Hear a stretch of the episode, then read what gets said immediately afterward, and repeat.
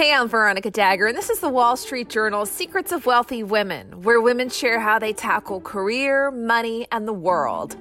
Today, we're speaking with Angela Yee, co host of the nationally syndicated talk show, The Breakfast Club, on iHeartRadio. She's the only woman on the show, and she's known for her knowledge of celebrity gossip, quick wit, and news making interviews. But she's not all talk. In addition to her award winning career as a radio host, she owns juice bars and an online juice business and is a diversity ambassador for the company that runs the Barclays Center. Plus, she's an advocate for financial literacy. She's here today to tell us how she got her start in radio, how she gets her voice heard, and how she stays focused while juggling a bunch of side hustles.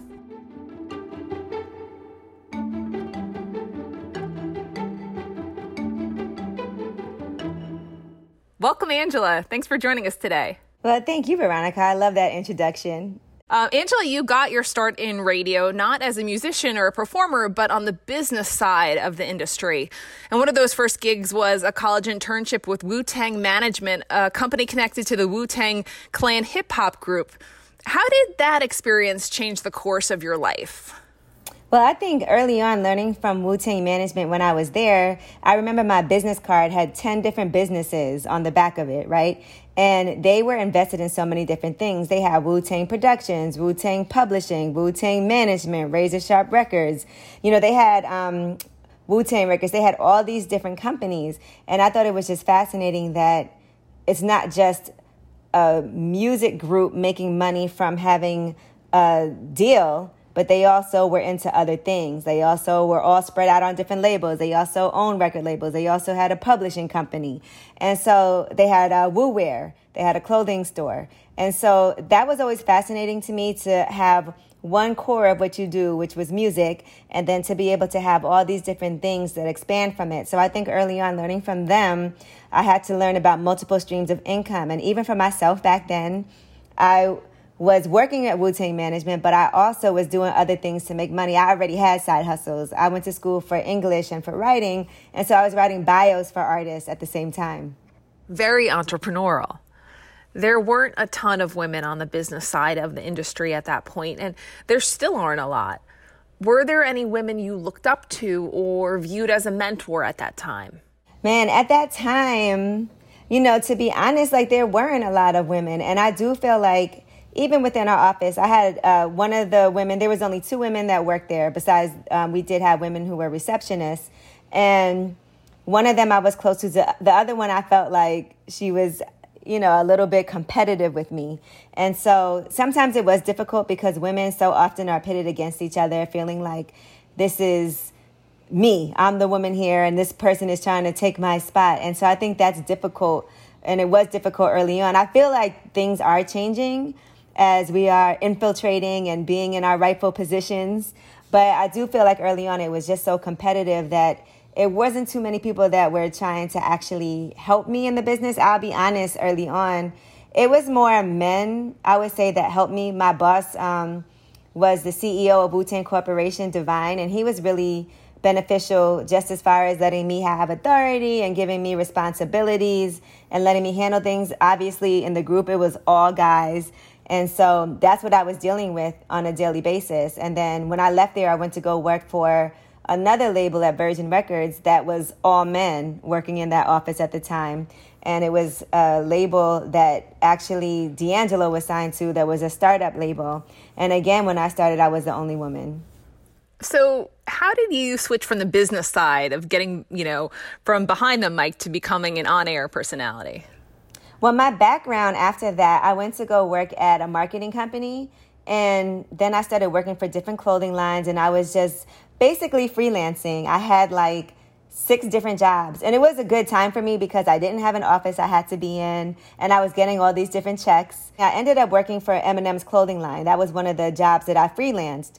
And then they hired me in-house and it was a company called Nessie Apparel. And so what they did was they had a bunch of different brands and they would just produce the clothes and do all the marketing and handle everything. And then we all got laid off when that relationship dissolved. And so for the first time, I found myself unemployed. And that had never happened for me before. I was always hustling, always working. And I could have looked at it like, man, this is awful. But instead, I said, look, I've always worked. Like, this has been something that I've done since I was in college, for years after college. I was 27 at the time, maybe 28. I was 28 at the time. And it was the first time that I wasn't working. And, you know, for seven years straight, just always had a job, multiple jobs, multiple streams of income. And then when I came in house to this apparel company, I was there every single day. So I didn't really have a lot of things outside of that. And so I was like, let me take this time to use my unemployment, which I'd never done, and sit back and think. And so I went online and I was looking at Yahoo Hot Jobs and I was looking at different openings and I was like, what am I interested in? Like maybe this isn't, I, you know, I was doing the marketing, I think, because I was able to make money from it, but it wasn't anything that I was like my whole life wanted to do marketing. And so I said, let's pivot in my career. I know I'm 28 years old and I've never done something different before, but I saw an opening for marketing at Sirius. And then I asked Eminem's manager if he would mind just putting in a good word so I could at least just get an interview because I'm a big fan of just get me in the door and I'll take it from there. I don't need you to get me a job, but what would be great is if I have a referral and if you feel like I'm worthy of a referral because I never expect anybody to do anything for me just because I feel like I have to earn that. And I did earn that with him. And so he did not only put in a referral, but also said, why don't you try being on the air? I think it could be something cool for you. He also told me, I can't guarantee you the job. Ultimately, it's up to Sirius, but I can put you in position so you can go in, you can audition. They've been auditioning different people.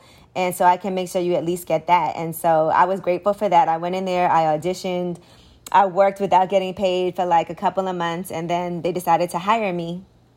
So you started as a co-host to Cipha Sounds, and he's a well-known DJ personality who's based in New York City. And then you eventually got your own super popular radio show, a podcast called Lip Service. And you've done over 200 episodes already. So congrats on that. Wow. I didn't even know what I was up to. You get hip hop stars, men and women, to talk about their relationships in pretty graphic detail sometimes.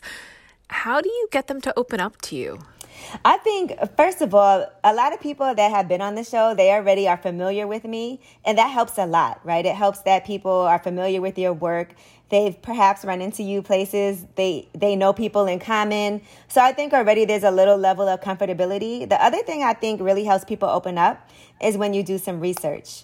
And that's important because then they feel like, okay, this person cares about me. She did her research, she knows what's going on, she's been paying attention, and that really helps a conversation flow when you can not just go with the scripted questions, but you can also veer off and have a real conversation because you've listened to the music, you've read the book, you've watched the movie, whatever it is that they're promoting. I think that always puts people more at ease when you can be like, oh, okay, that happened. Well, you know what? I saw you wrote about it in your book also. So, you know, I would love to discuss how this relates to this relationship. And it does, it does help because I think there's nothing worse than when you do an interview and then you're like, so what do you have going on? And it's like, damn, you don't know anything about me. In 2010, you joined the Breakfast Club, a nationally syndicated radio show, and you co host with DJ Envy and radio personality Charlamagne the God. And the show has more than 8 million listeners a month and nearly 4.5 million subscribers on YouTube. For people who don't know it, how would you describe the show and who's your audience? I would say that our show brings you a mixture of everything, right? It brings you music, it brings you entertainment, it brings you politics, it brings you front page news, it brings you gossip. So, whatever it is that you need to know for the day, we incorporate that into the show. And we also try to do things in a different way that is uh, something that I feel like people can relate to. And so it's not anything that's going to be over anybody's head. It's not condescending. It's just something that is regular talk, like it's your friends having a conversation. You interview a lot of celebrities, musicians, and actors, and you obviously have a lot of fun. But you also have conversations about difficult topics. In one of your most recent interviews with R&B star August Alsina, he talked about his new documentary and he opened up about his relationship with his mom and being sexually assaulted when he was younger.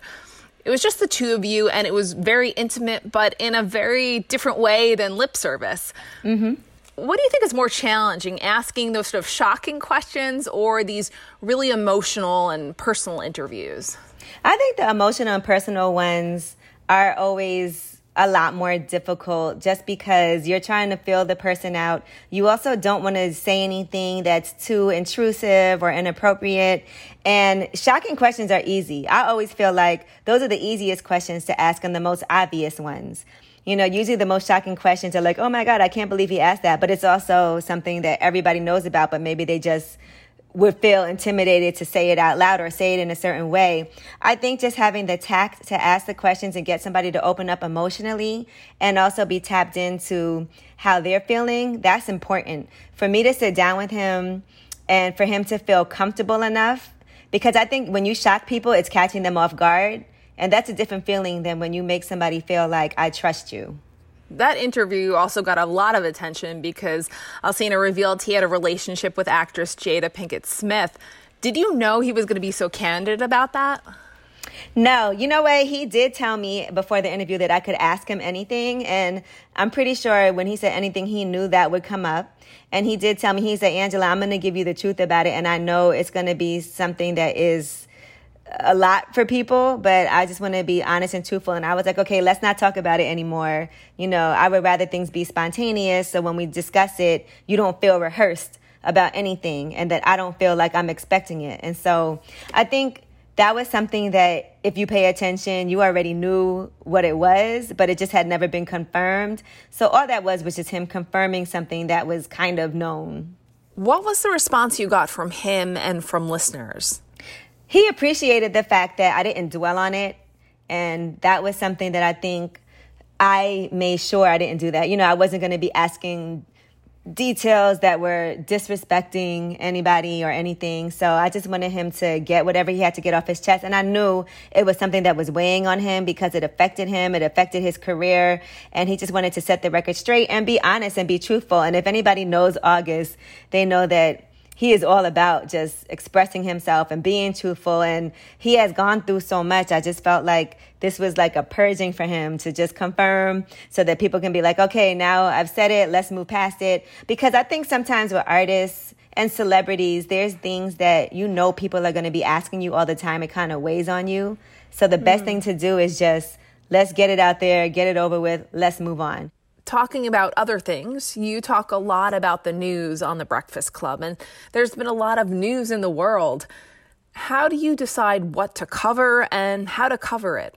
It's hard because, you know, again, this is a show that we have to get into commercials at this time and we have to get into music at this time. So it is a rigid schedule. So it might be front page news. Maybe the, you know, we were talking too much in the beginning of the show. So now front page news is only three minutes long. So how do you cover the biggest stories in just those three minutes? Sometimes it's not easy because we have police brutality, we have coronavirus, we have, you know, sports and the NFL and the NBA and Major League Baseball and the WNBA and all of these things going on. And so for me, I try to pick things that affect everybody, but it's just hard. Sometimes we just don't get to it all talk radio is really dominated by male voices. And on The Breakfast Club, you have two male co hosts. How would you describe the dynamic in the studio on the show? I would say uh, Charlamagne is the one that pushes the buttons, and he's the one that's kind of more of the wild card. DJ Envy is the one that's always trying to, you know, reel it back in, make things stay on track. And that's, you know, it's kind of different roles. I think it's a balance, you know, because you can't have somebody that goes too far and then no one else brings them back in. So I think the balance of the show has been like that you sometimes get talked over, even though it's your show too. How do you make sure your voice gets heard? Yeah, it's not easy sometimes, and it, it sounds messy, right? Because I always feel like, and the way I was trained in radio, you don't talk over each other. So I'll just let them finish, and then I'll make sure I say my point. And I think what I have to do is, you know, the other day I was like trying to talk, trying to talk. I was like, Angela's cutting in. And, sometimes I just have to talk over them just to be heard. And it's interesting to me because I think depending on who you ask, some people might be like, oh, you cut them off. And I'm like, no, I've been cut off 10 times. I'm just trying to get heard. And so it's not always easy. And, you know, they might say, oh, Angela talked over me or this happened. But sometimes when you're really passionate about something, you're just going to have to raise your voice and go in even harder. And then sometimes you just have to fall back. But it's just a, a balance of that too and figuring out when you do what. We're going to take a quick break, but when we come back, Angela is going to tell us how she manages all those side hustles and what she's learned about financial literacy.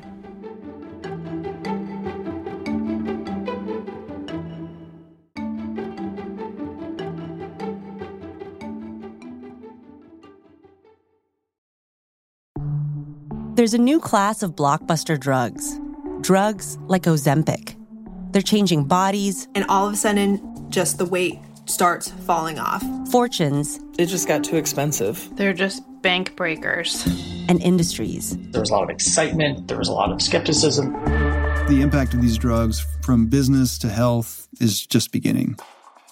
From the journal, Trillion Dollar Shot. Find it in the journal feed wherever you get your podcasts.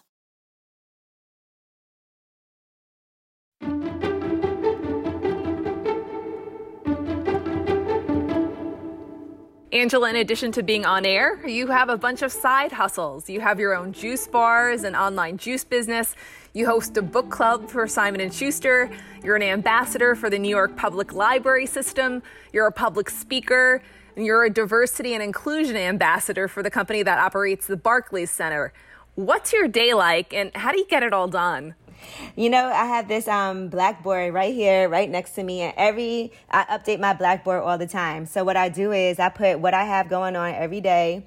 You guys are up here. Thank you. Yeah, I just put everything on here. I do my lip service podcast, and I do that, you know, at least once a week, and so that's always on the schedule. I know I have to do that, um, and you know, I'm also on the board for the American Foundation for the University of the West Indies. I have, I'm on the board for We Are Family Foundation.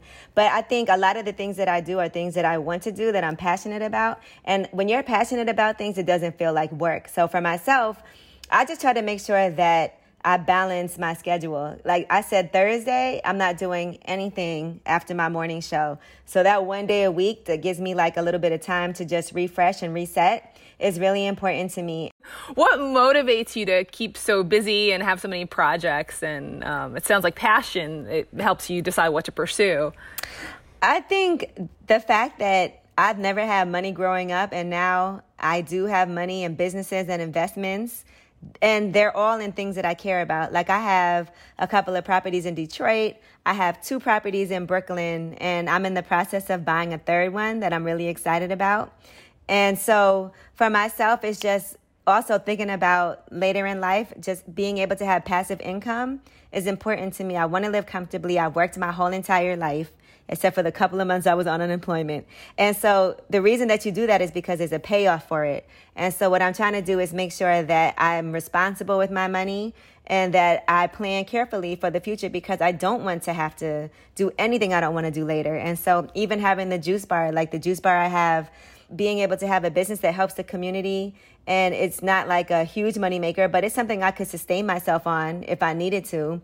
And to have these rents coming in, you know, that's something that I could sustain sustain myself on if I needed to. So for me, it's just important to never feel like I need any one source of income. It's important for me to know that if that doesn't work out, I still have this, this, this, and this. Before the pandemic, you would host Wealth Wednesdays at one of your Brooklyn juice bars, where you and money experts like past Secrets guest Stacey Tisdale would teach the community about financial literacy. What's your goal here?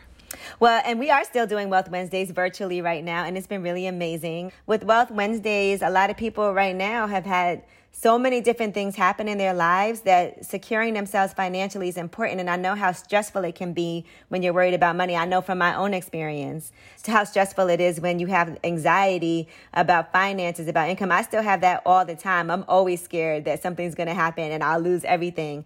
And I think, really? Yeah. Oh, like, that's something I think that I will never be completely comfortable with. But I also have learned that it doesn't make sense for me to have a whole bunch of money in the bank because if I do, that means I need to be investing in something. And that's something I've had to learn as I've made more money. And so investments are really important. And and I think it's just such a different time that people need this information right now. So with Wealth Wednesday, the goal right now is different, I think, than it was before. The goal right now is to for people to learn how to pivot, how to maximize whatever abilities and skills that they have how to figure out ways that they can sustain themselves and even prosper during this time. What's the best financial advice you received that you wish you had gotten when you were younger? uh, to buy a house. You know, I think there were times in my life when I was freelancing and I had money in the bank, and if I would have invested back then, it would have been amazing and it wouldn't have been as expensive as it is now. I remember there was a time when I just had $30,000 back then. And $30,000 when I was younger would have easily, you know, bought me a house in Bed-Stuy that I could have, instead of paying rent, been paying a mortgage on. But it wasn't anything that was ever ingrained in me. I never thought about it. I was just had a renter's mentality. And I think now, I do have this ownership mentality and I'm not scared. I used to be really scared of everything and scared to spend money and scared to invest. And now I understand that you have to take risk in order to have any type of reward. How did you learn about investing, whether it's in stocks or in real estate? It was something that I taught myself. It honestly all happened. It started with me just buying my first house. And truthfully, before I bought my first house, my best friend and I used to be roommates. And so while she was buying her house, I was along with her for that journey of going to look at properties and her securing her mortgage. So I was able to witness everything that she was doing and then feel like, okay, one day I'll be doing that also. And with that education from just watching her, when it was time for me to save up that money, I said, okay, I went really hard for two years to get enough money just to get a down payment on a house and I didn't even know what I could afford. So it was a whole process of me learning things. I went out with different real estate brokers, and it was really my realtor who I use now. She helped me. I didn't know anything about getting pre-approved for a mortgage. That was she was the first person that ever said that to me. And I had other realtors that never even told me that. They were just showing me properties without having me do something like that. And so she told me to do that. That's what helped me learn what I could afford to spend. And then uh, she also told me when I bought my first house where I'm at right now, she told me, look, Angela, this is not your final home. This is your first house. So look at this as an investment. I live here. It's a two family house. I have income coming in. So that helps me with my mortgage. And that really helped my mentality because I think sometimes you're going out trying to find something that's perfect and it might be what's perfect for now. And it's something that you do for a few years and then you move on and you sell it and you make a profit. I bought my house for $985,000 and now it's worth about 1.6 and that was only 6 years ago and I paid it off already. Nice. You manage all these other projects in addition to your day job at the Breakfast Club. Do you ever think about quitting your job for your other hustles? Um, I think that radio can be very addictive and you feel like family with your listeners. And so you feel this responsibility, even when I was on vacation, I had the week off. We always have the week of the 4th of July off. And so I was on vacation and you feel a little guilty when you're not there. And so it is something that is difficult. And especially right now, like we're working from home, we're still able to do this. And people were really relying on us for information, for these interviews that we've been doing. So I think that I'm not ready for that yet, but you know, it could be other things too. I feel like I do enjoy having this platform. And I do feel like there's benefits from it besides just being on the platform, but also having businesses that you want to promote. So that's important too. So I just feel like when you're in these positions, you have to make sure that whatever else it is that you want to do, this is the time to start it. Thank you so much for joining us, Angela. Really appreciate it. Thank you. If you'd like to hear more stories of inspiring women, you can find us on Apple, Spotify, Google Podcasts, or your favorite audio provider. If you like us, subscribe, share us on social media, and give us a review. Our producer is Trinae Nori. Our executive producer is Kateri Jochum. Additional help from personal finance editor Bray Lamb. I'm Veronica Dagher. Thanks for listening.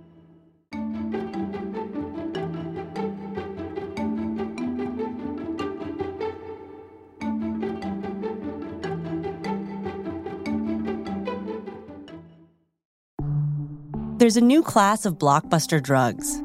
Drugs like Ozempic. They're changing bodies. And all of a sudden, just the weight starts falling off. Fortunes. It just got too expensive. They're just bank breakers. And industries. There was a lot of excitement. There was a lot of skepticism. The impact of these drugs from business to health is just beginning. Coming soon from the journal, Trillion Dollar Shot. Find it in the journal feed wherever you get your podcasts.